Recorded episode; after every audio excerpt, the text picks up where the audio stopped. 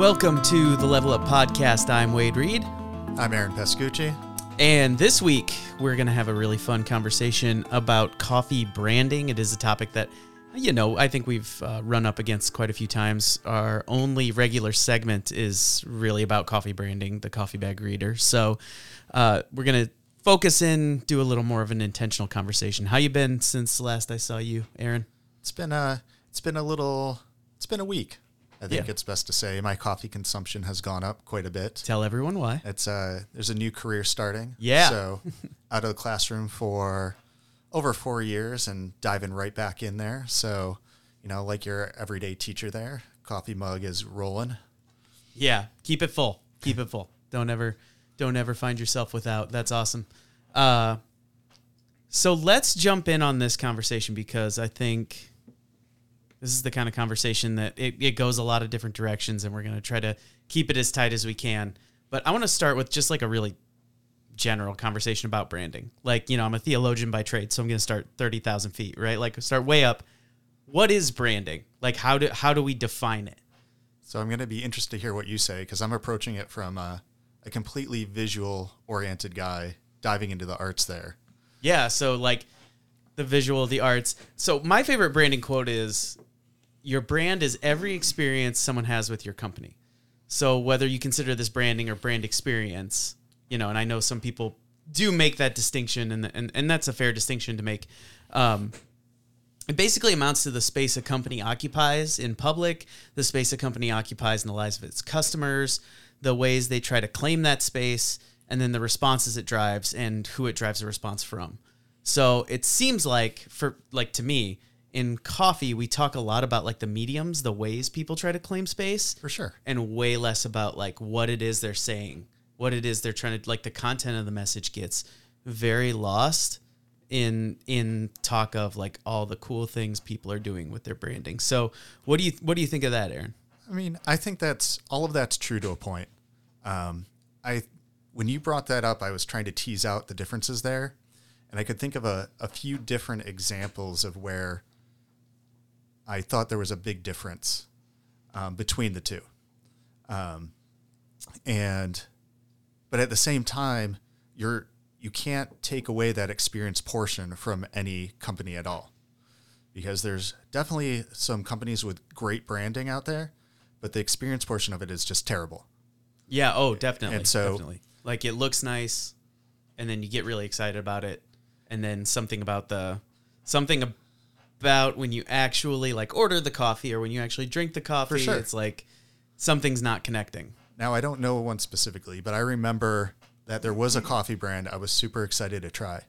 I had gone to their website, beautiful website, nice scrolling features, excellent logo. You know, their merch looked amazing. It was stuff you wanted to wear, and it didn't look, it didn't have that standard coffee, you know, methodology to it. There was no, you know, tulips on it. It was just all about that coffee brand.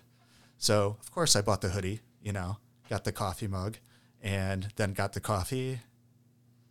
Wah wah. Yeah.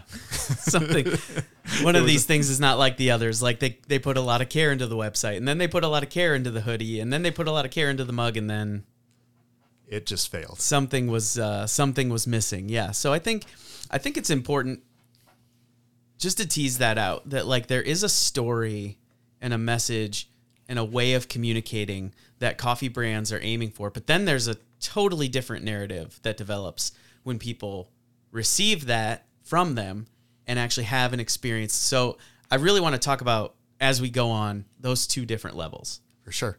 Because the other thing I can say is there's a ton of companies that go out there, they have minimal branding, they don't advertise a ton, but they're so well known and they provide that top notch experience that it's known as a brand itself almost. Sure. So rounding out, uh, sorry, producer Chris Lindstrom over here at the at the main microphone over here.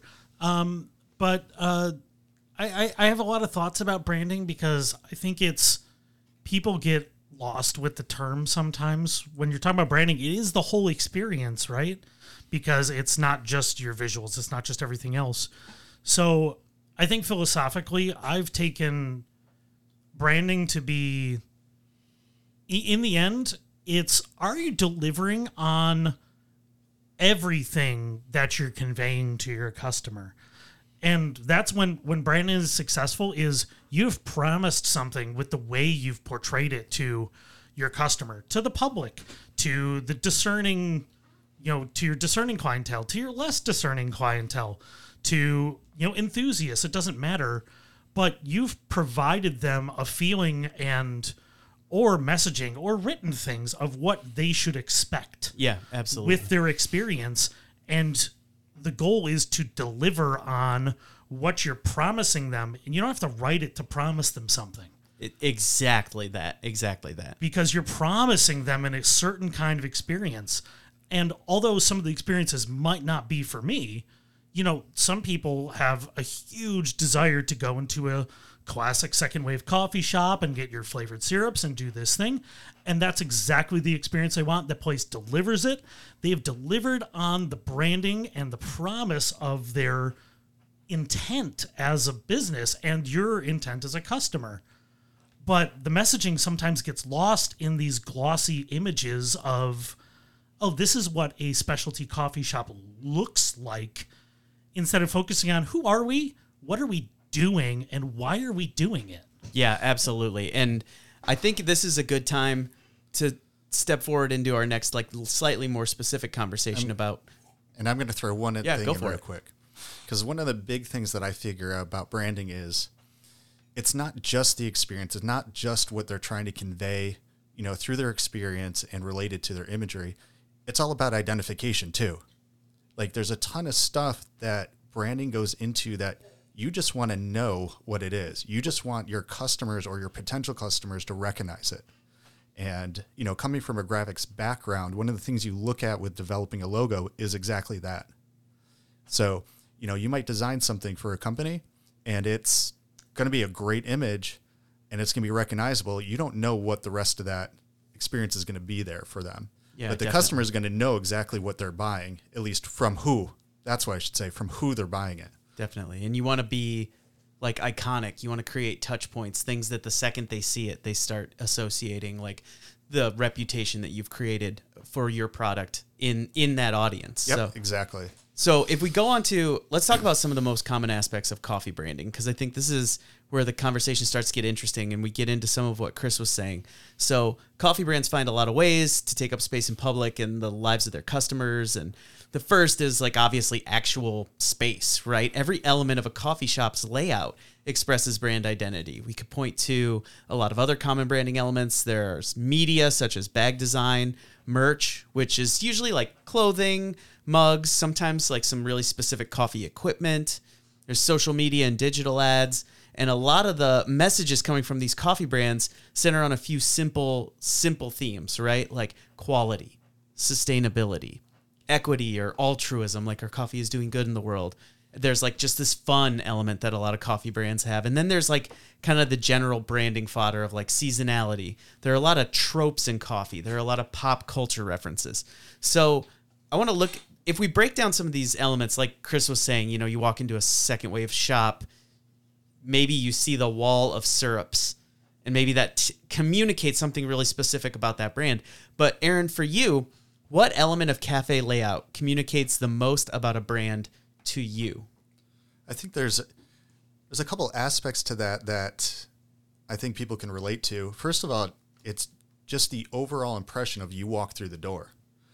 You know, you can see coffee shops pop up in a lot of weird places, and so the outside of the building can be a, very deceiving sometimes. Absolutely. And other times it's appropriate, and so when you walk in, that experience isn't shocking. Is the best way, but it seems nice. Um, so, you know, with the layout, there's a couple of things I noticed. I'm remembering back uh, when I went into Sightglass, they had a building and their roaster was dead center, and they had a bar that went round it. So the whole layout was centered around the roaster Right. and it was then very rustic and i just remember it centered on me that the whole idea was about the coffee itself not really about the really the brand there they were letting it speak um, now their logo was awesome But also not about the changed it. customer, right right? No, this is that- about that this is about this roaster. yeah the place was not forward on your comfort. I've been there myself. Yeah. I remember being, you know, the coffee was the focus, and like, no, that thing over there, that's not open right now. You can come back another time and get that. You can come in and get your special, your specialty coffee. We're open for like two hours a day. You can come in then and get that. Sure. Yeah. We don't care about that. We're, we're roasting it, and you can buy it there, or you can get the regular coffee. Maybe you can come back later and get the special stuff. Yeah. But they, they had, there's a very specific vibe about that place. But you're right, the roaster dictates that space in a way that very few places are dictated by the roaster as much as sight glasses. and it uh and that smell was more permeable than Oh, other for places. sure. Like you get a coffee smell, but it was just pervasive when you were walking down the road there. Yeah, definitely. Nothing like it. The other thing I'd compare it to is Wade suggested chromatic. Um, I did write a little write up on the my coffee shop visit there, and the the big conclusion. That's on our Substack. shout out to our Yeah. our own Substack. Level up WNY on Substack. Um, Check it out. And please, if you read into it, I had a hard time kind of tease that out. I had a great experience there. Um, but one of the th- one of my takeaways was there was they had not a ton of effort put into their branding at all, and their coffee shop was literally about the div- deliverable product. What was in your cup was what they wanted to translate to you. What was in their bag. Their roaster was kind of tucked away in a corner almost, um, and you could see it, you know, but it was not front and center. So But they have beautiful bags. They have beautiful heat stamped bags. So. I mean, you could look at this was the other one I wanted to bring up was Goshen. I mean, look at the the amount of money those bags must cost makes me angry a little those bit. boxes, like the, The boxes. yeah, the ones with all the reflective, the lines, the eyes, all Yeah. that kind of thing. Like, yeah, that stuff is. From from a graphic standpoint, you guys nailed it. That's incredible. I just want to stare at it. But could you make your coffee a little cheaper for me? That'd be awesome. Chris, didn't you get one of those boxes when Ugly Duck was carrying Goshen? Oh yeah, I Yeah, got yeah. I got one of the uh yeah, it was uh one of their even special releases. This was their their their Gesha release at the time.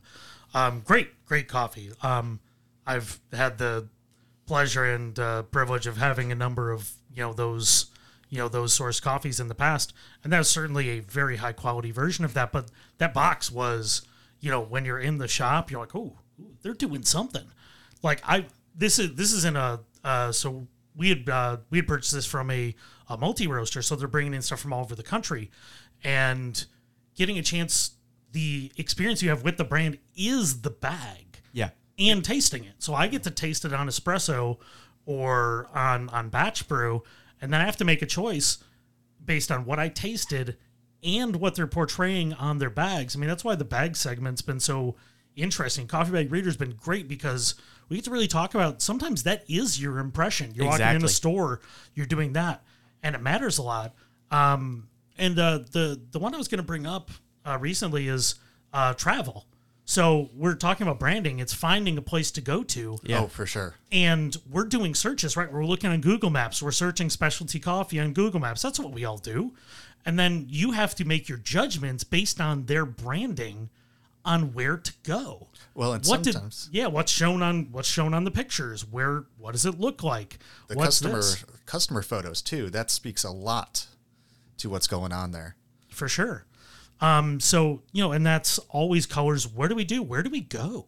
Um, but yeah, that's I bought that box partially because that was a stunning box. I mean, it stands out. Like it doesn't Yeah. matter what roaster you put on that shelf. You put that box up there, and it's, you're go- everything. you want to know about it. Yeah, No doubt. definitely. I have to say the one thing that I've been burned by that because you buy that box and your expectations are through the roof Oh, with what that thing is presenting. for sure. So, you know, you can set yourself up for failure as a roaster by doing that. Definitely. So this this gets into another question I had. Um, when we get these beautiful boxes, we get these Gesha coffees, we get these really special things. Um, how does the money we spend and the price of that bag or that cup, you know, like the two hundred dollar cup of coffee, whatever that we've we've talked about before, how does that relate to branding? Because brands can gain a lot of attention and notoriety just by charging some exorbitant amount for a, a cup or a bag. And we've, like I said, we've talked about it. It's certainly not always the case, but how much of that is just a play for attention? Is just branding? It's just like, listen, we're gonna jack the, we're gonna drive the price up on this, and that's so we hit our margins. But it's also like we know Sprudge is gonna write the article, or our local paper or our local, you know, whatever um, uh, TV news is to go, oh, you're charging how much for a cup of coffee? Why is that? And do you think brands are using that kind of flexibility we have now in specialty coffee where we can drive those prices up and we know there's a market for it? Do you think they're using that as a as a branding tool? Oh, for sure. I think that's what we've talked about in the past is specialty coffee is becoming like the wines and beers out there that it's going to be a, an elevated delicacy. The I remember bags used to be twelve dollars when I remember started buying, and that was a lot back then. And now you're looking at upwards of twenty, sometimes into, into the thirty dollar range. Yeah, 12 is like my cheapest wholesale pound. Right. And I oh yeah. and I have trouble even like convincing myself that it's worth spending more than that these days. Now I love it and I do, but um, you Is know, it are you saying that's because you feel like it's being used as a tool? It's not like necessarily as authentic as you'd like? I think in some cases it totally is. Now you you'll know more about the supply chain stuff than I do because you're working with the importers and buying your own coffee there. So, you know, you can speak to the actual prices and what the markup is needed to, you know, make a profit on there, which is needed there. But, you know, you look at a lot of things out there and you wonder just how much of it is the price tag on it. So, you know, you can go to your buddy at work and say, oh, look at this coffee I have. And if they're none the wiser, then they assume that it's got to be much better and that you're better off, you've got better pit taste, that sort of thing's going on. Yeah, and uh, I think there's there's something to be said for that. So I'm going to bring up a couple examples specifically because, um, you know, through my travels all around the country, coffee's how I experience cities. Because going to different neighborhoods, you know, coffee shops are in all the different neighborhoods of a city, and it forces you to really start to understand what what is the city all about uh, by going to a place. Um, so spent a lot of time in Milwaukee, Wisconsin, and uh, going to the coffee shops was my entree into learning about the city. Uh, so one of the shops I went to often was Interval Coffee. Uh, I believe uh, before it was rated to Pilcrow. So this is one of the, I'd say the higher end specialty coffee shops in the city, but a place where I, at more than once, bought ten dollar cups of coffee Sure. uh, from that place. And this is a place that was known for they were bringing in, um, they were bringing in, you know, big, uh, was it Medal of Excellence? Some Cup, Cup of Excellence. Yeah. Yep. they're bringing in Cup of Excellence coffees. You know, they're you know they're bringing these you know, uh, you know specific varietals and processes and everything else, and they were charging accordingly. But it was a place where I brought it to work, and I'm like, yeah, I'm drinking ten dollar coffee today in a paper cup. because I had to go to work. Right. So I'm Yep. drinking 10 $12 pour over coffees, um, bringing it to my day job um, in the factory. Sure. Uh, but that's how I was experiencing the city was by going visiting all those places. Um, you know, Toronto, same kind of thing. You know, there's this uh, place called Third uh, Third Wave Coffee, very creative name. Very creative. I don't know how they came up with that. It's going But- to stand out now. Yeah, but a but a tremendous shop. But it's the same thing. Like, if you were searching for a place in Toronto and you ran across, you're like, oh, that's kind of boring. That's kind Yeah. of generic. When you go in, the guy's dynamic. He's passionate. He cares about everything he's doing. The shop is the brand. The coffee's the brand. The personality's the brand. The name doesn't really hit what their expectations are and what everything else is. And they were bringing in beautiful coffees, and they charge accordingly For sure. and I've had I think I had eight dollar, nine dollar Canadian coffees there, which not that much in American, but still. Um, then Philadelphia, same kind of thing. You know, going and experiencing some of these shops, and you know, before we were talking about some of the locations, some were in the office uh, in office buildings, and Yeah. they're in the lobby of office buildings Yeah, yeah. Yep. The experience, the coffee might be great, but if you go to one of the other shops, you have a whole different feeling about your experience with that company Yep. than you would have otherwise. So I'm talking about all these different versions of experience where, yes, I'm okay going and buying those expensive coffees. That is the vibe they're trying to push off. But it also is a hook. For me, it's a hook. Yeah. I want to go there because I want to say, how do you justify selling me that coffee? Is Yeah. it that good? Yeah, yeah. And it's a challenge to me to taste it and say, did you give me that value? Did you give me that? but that's me. That's me as a consumer. But they sold me on that right away. And I got to chime in here. They knew that. because uh, my most recent experience down in LA ran into uh, the Boy and the Bear and brought home some stuff from here. This is a shop I hadn't heard of. Saw it on the corner, and it was a coffee shop. We didn't know what we were getting into when we walked in. Um, my experience there, and I think I've got a write up that's coming out on this because it was it was super interesting. Um, first of all, there was a biker club out front. Love that already. so right. yeah, there's a biker club out front, and this has got to be like eight eight in the morning. You know, it might have been a Sunday, it might have been a Tuesday. You know, it's not a a very traveled weekend day there. And then the storefront had this very modern look, all black, gold accents. You know, nice rustic uh, fencing for their seating area. And you walk in, same thing, pretty stark, modern leather. Figured, okay, this is a nice third wave shop. Coffee's decent.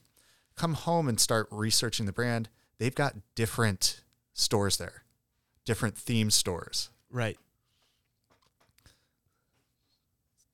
Well, and I think that's the Weren't thing they? is wait, but they were by color, right? Like a Yes, yeah, they yeah. were by hold on, hold on. There's more. I oh, okay. knew there was more to this. I want to. And I forget one of them, I think one of them was orange. Yeah, yeah. And the other one was white. So like completely different. Yes. Like the ability to present entirely different Ooh. aesthetics and still like a really good specialty shop. It's Ooh. like a really modular and strange way to approach that, but I'm like I would love to to hit them all in one day and just see, you know, yes, what that would be. that be would like. be the I think they're spaced pretty far apart too, which is the other thing. So I don't think you could really make the drive from one to the other. I'd have to check the uh, the distances on those. yeah, it's but- probably like three miles apart, and it's going to take you forty five Yeah, minutes exactly. to drive. well there. in LA, yes. You'd do better you'd be better off walking it for sure. Um, if it's but yeah, that's I, but those are the kind of concepts that you know as you're making your travels, you can see these things and you're like it expands your idea of what an experience can be. yeah. Um, but that's all intentional, right? So we're we're talking about intention with with branding, and they're creating this, you know, this excitement, this mystery almost with, hey, what is this side of this about? What is this side about? What are we? What's going on here? But that's when we're talking about exemplary branding. That's somebody that said, "Oh, we're not just going to give you what we think you want. We're going to give you a. Uh, we're going to get put you on a ride." Yeah, exactly. We're gonna can have drive you. options, and yeah, yeah, and like you might be used to the white shop, the orange shop, and then one day you're in the neighborhood of the black shop. Oh, I love that coffee, and it's Totally totally, different. different. Yeah, What if the- totally different vibe. What if the people were totally different too? Oh, I'm sure like they. the it? I mean, I I kind of hope that they have enough like standards company wide that it wouldn't be, but like, but yeah, you could go far with that. What sense. if like uniform? They had a uniform for each shop. So like one was totally boho, and the other one was like ties and ties and dress shirts all over. we'll just. I mean, next time you're in LA, you got to hit all 3 I'm gonna so. hit all A. It's on the it's on the list now. I got to bring up one other thing because this totally relates. I was online years ago, and I saw this thing. It was the best branding I'd ever seen, and you're all gonna know it now. It was a can of water called Liquid Death, oh yeah, and it's astonishing how amazing that brand is. It was incredible, and I brought it home. I had it shipped, and my wife opened up the box and she goes, "What is this?" I said, "It's water." She goes, "No, it's not." She goes, "How much did you spend on this?" I said, "I don't know, but I had to pay the the graphics guys who did this because it's incredible." yeah, I, I was listening to um, to uh, Dave Infante's podcast on.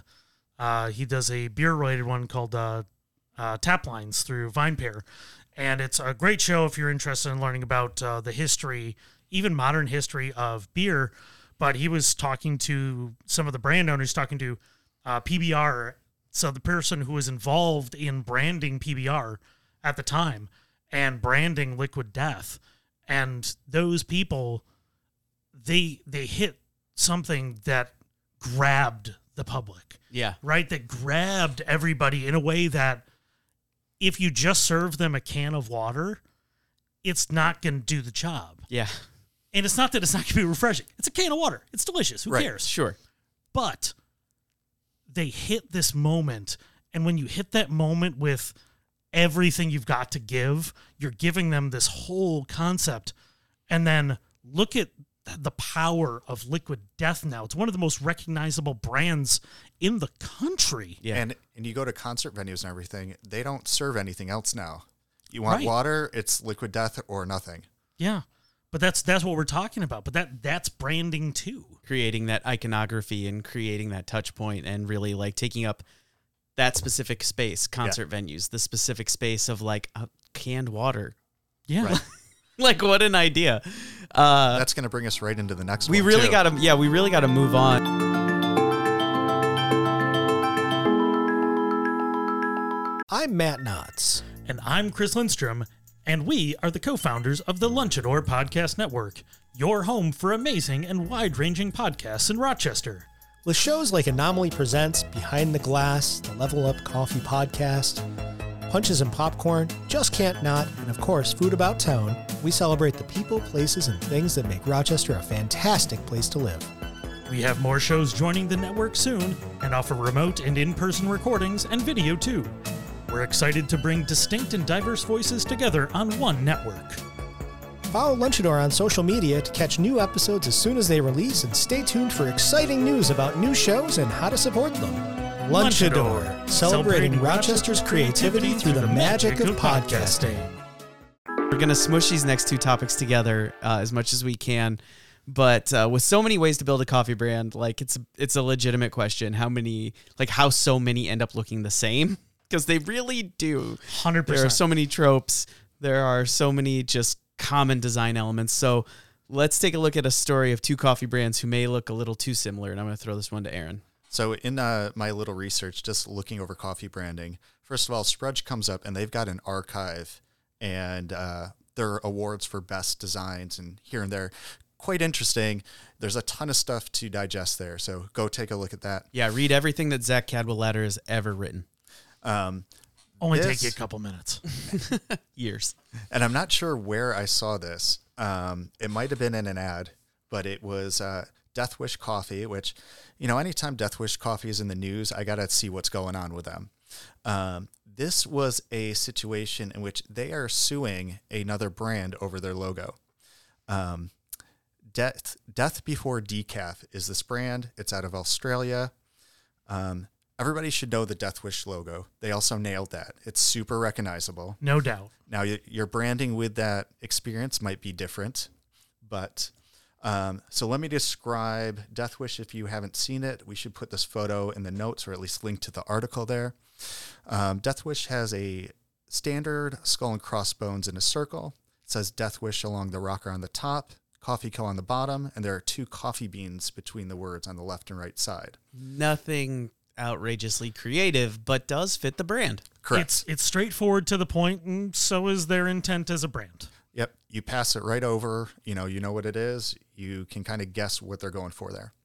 Um, now, this Death Before Decaf logo is arguably as equally creative, maybe.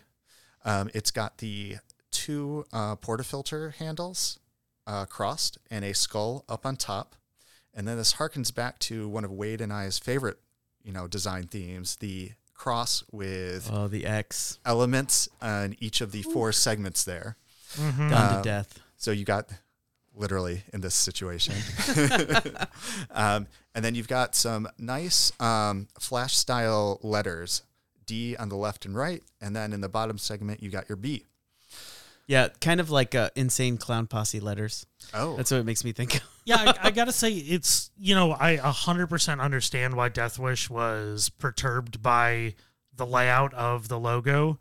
I'd say the Death Before Decaf has almost a little more of a tattoo vibe. For sure. Yeah, Uh, it's a little bit more artistic. Death Wish is simple to the point. The other one, I can see why you'd think it was a problem. Though I, I there's no doubt. disagree there 100%. I mean, if you put Death Wish logo into Chat GPT, Yeah. this is what would get spit out was their logo. Oh, for sure. some some intro graphics guy threw this together. It's good. Don't get me wrong. Oh, I mean, it's, it is what it is. it is what it is. But this Death Before Decaf logo at least had some thought put into it. No There's doubt. a little bit more artistic effort put into it also.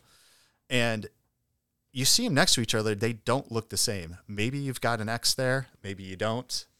Yeah, and it's here's the thing. I I I could I know why they're angry. It doesn't mean that we have to think that it's worth doing it, but as a brand protection, I know why they're doing it. I don't I don't see what the point is, but you know, whatever. I just want to draw attention to something I just brought up on my computer. Sure. And if, if you're listening to this and you know this logo, you've been in coffee as long as I have.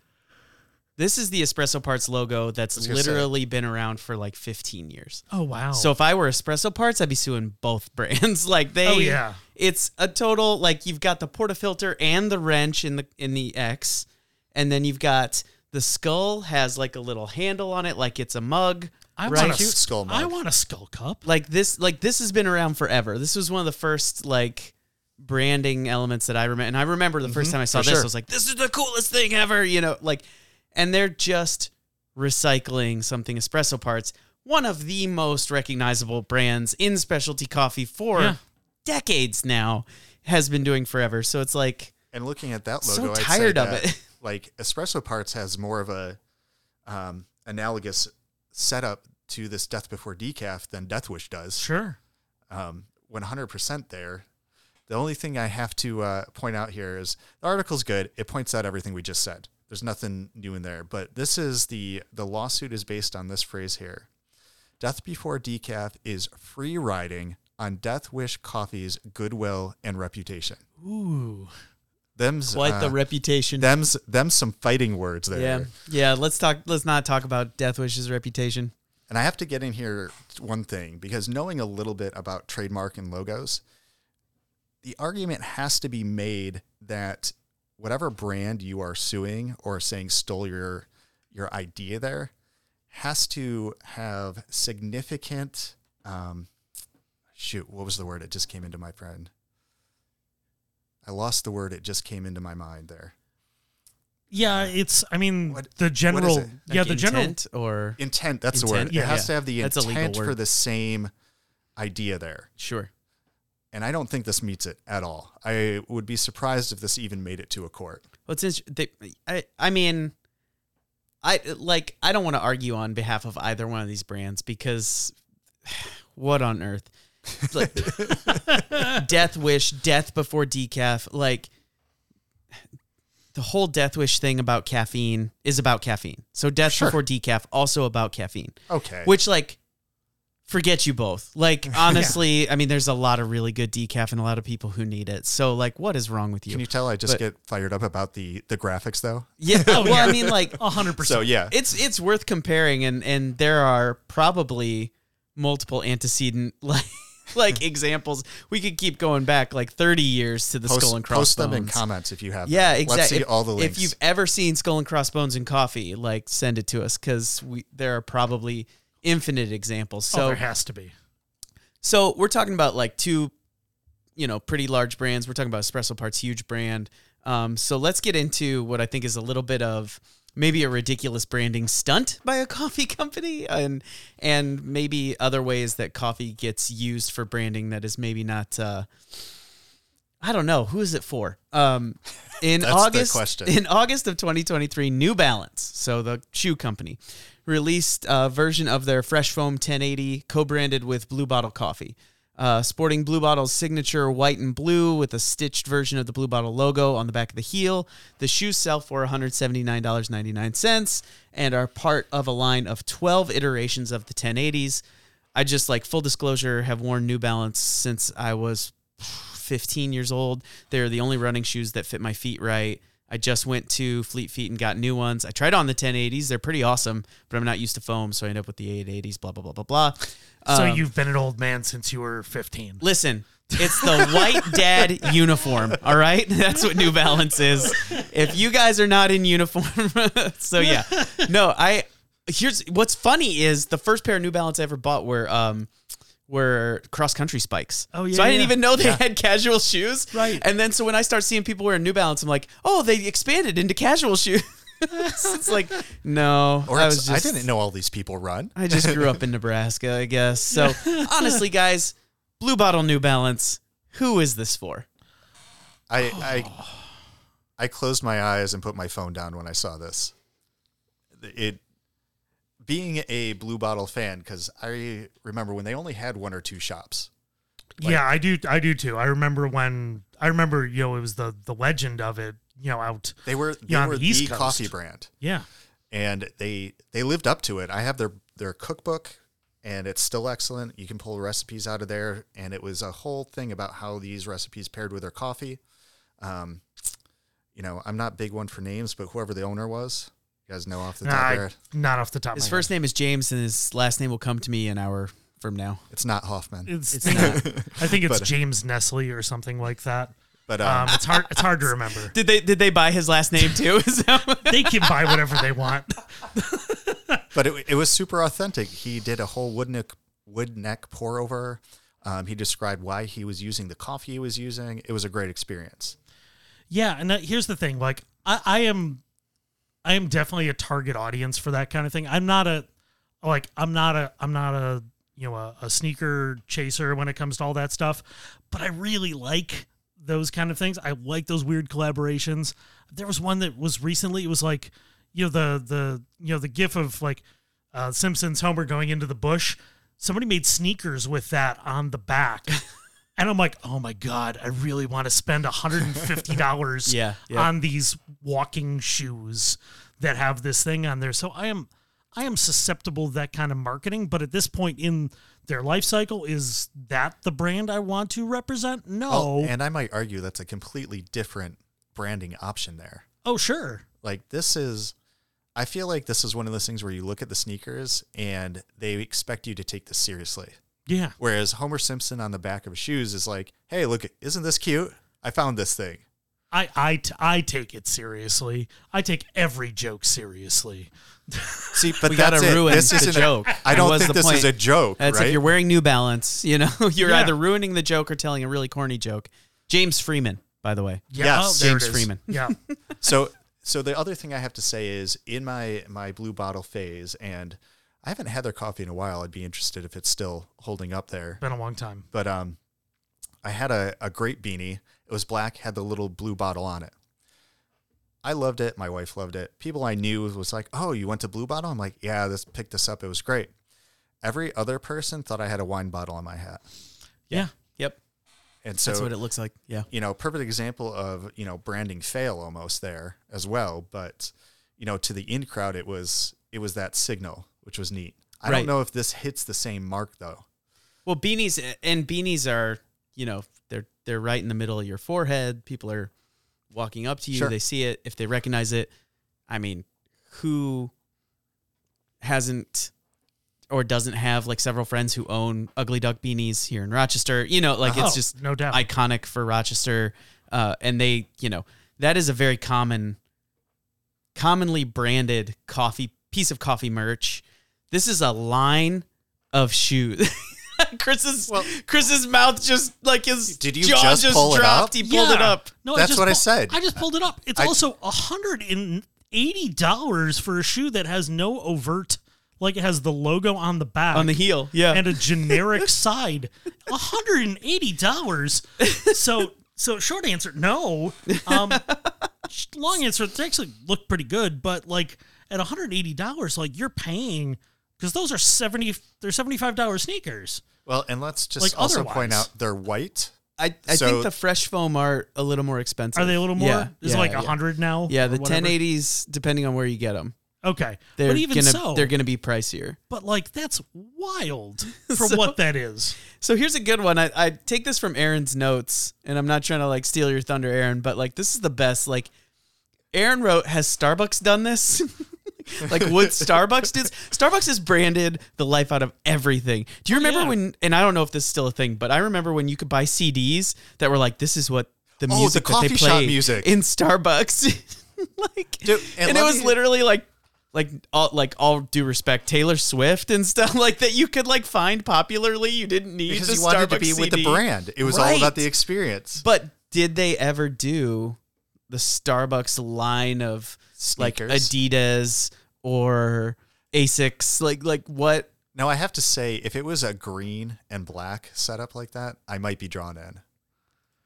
So it looks like I'm not putting Starbucks on my feet it looks like there's a lot of let's say not authentic. Not authentic. Um, not licensed. but there's, There's some a black market for this. th- there's some real we're we're talking some truly hideous shoes that were that were made. I'm sending you guys a link. I need a brief reaction. So I, I know we're coming up to the end of this, but I just sent you guys a link. You, So- you have to look at these and just give me just the brief, honest, quick reaction to your to your text. So it's on your phone. oh, So okay. While we're uh, while we're bringing this up here, if you haven't seen it, there is actually an article and a controversy over when Starbucks did change their logo. The Oh, yeah, old- yeah. the old logo with the siren in the circle and was a full logo going to uh, when they broke out the siren because of their company there. Yeah. It's actually quite fascinating from a graphic standpoint. Dude, these are hot. Right?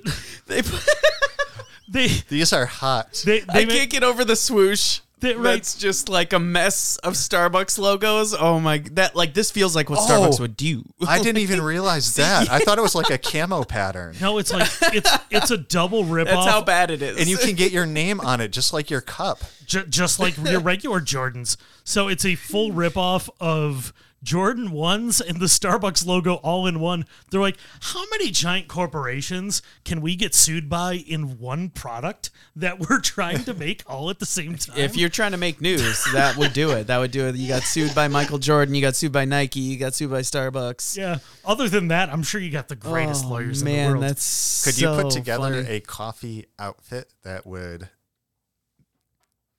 misdirect people into thinking you had like the coolest streetwear? Oh, absolutely. no, we, you could definitely do that, but like I, I think this is but this this is the kind of stuff we're talking about. This is the culture that's starting to come up around all this stuff. exactly? Like the brands that are coming up are becoming part of culture. Like Blue Bottle is legit big enough now where it is not it's not the thing that's the in anymore. Now it's the now it's the every store has a blue bottle. Same um, with Intelligentsia. Right. There's a bag. You can get Intelligentsia in almost any grocery store in the country. Yeah. And uh, Blue Bottle as well and stuff like that. So what does that brand mean now versus what it meant when you went sure. earlier when I went to the Ferry Plaza Market when they probably had five? Like it means a lot different than it does now, but that's the evolution of brands as well. And that's something we all have to pay attention to is what is your like if you're running something, what does your brand mean now in the life cycle of what your customers understand it to be, what you understand yourself to be? Um, it changes and you have to be ready for that perception to change and then drive it in the way that's the right way for your for your company and also for your customers. But that's that's a great example. We're talking about all this stuff. We're treating them like they're you know the the giant corporation because they are. Yeah. But Yeah, they weren't. absolutely. They Yeah. weren't twelve years ago. Yes. Um, and that's that's the biggest difference. We're talking about a company that we thought was that was amazing. That was a Well, hell of a and thing. it's still the uh, it's the whole sellout scenario. You know, Yeah. did Blue Bottle sell out? Yeah, in some ways they did. You know, they're much bigger than they were. They're carried in a whole bunch of grocery stores now.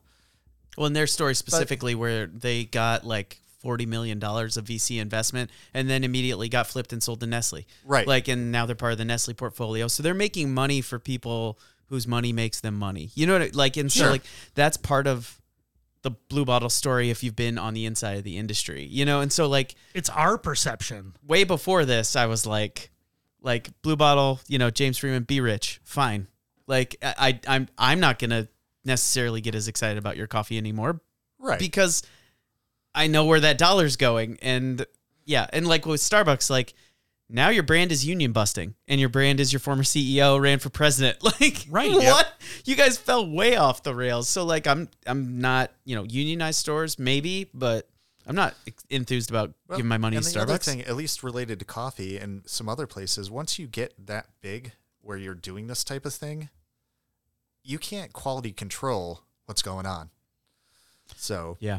For sure. and and I think like that was one of the most interesting conversations I had when Blue Bottle first got sold to Nestle. Was with one of the managers of one of the New York City cafes, and they were certain the quality wasn't going to drop, and um, I just think that everyone kind of knew like yeah the control is gone. Like what what kinds of controls do you actually have on that? So uh, I think this is a pretty good place to leave this conversation because we're getting into Yeah. much deeper, much bigger, wider issues in the industry. So, thanks for listening. Uh, thanks to producer Chris Lindstrom, the Food About Town Studios. Special thanks to our sponsor, Nominate Meals, and the Lunch Lunchador Podcast Network. If you like the show, you can find us on Substack or Apple Podcasts. And don't forget to subscribe, rate, review, and tell your friends to listen. Thanks to my co-host Aaron Pascucci. You can find us on Instagram at levelup.wny.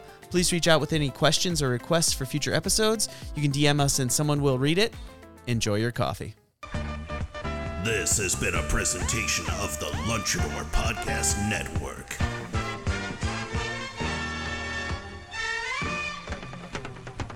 Drink coffee at night.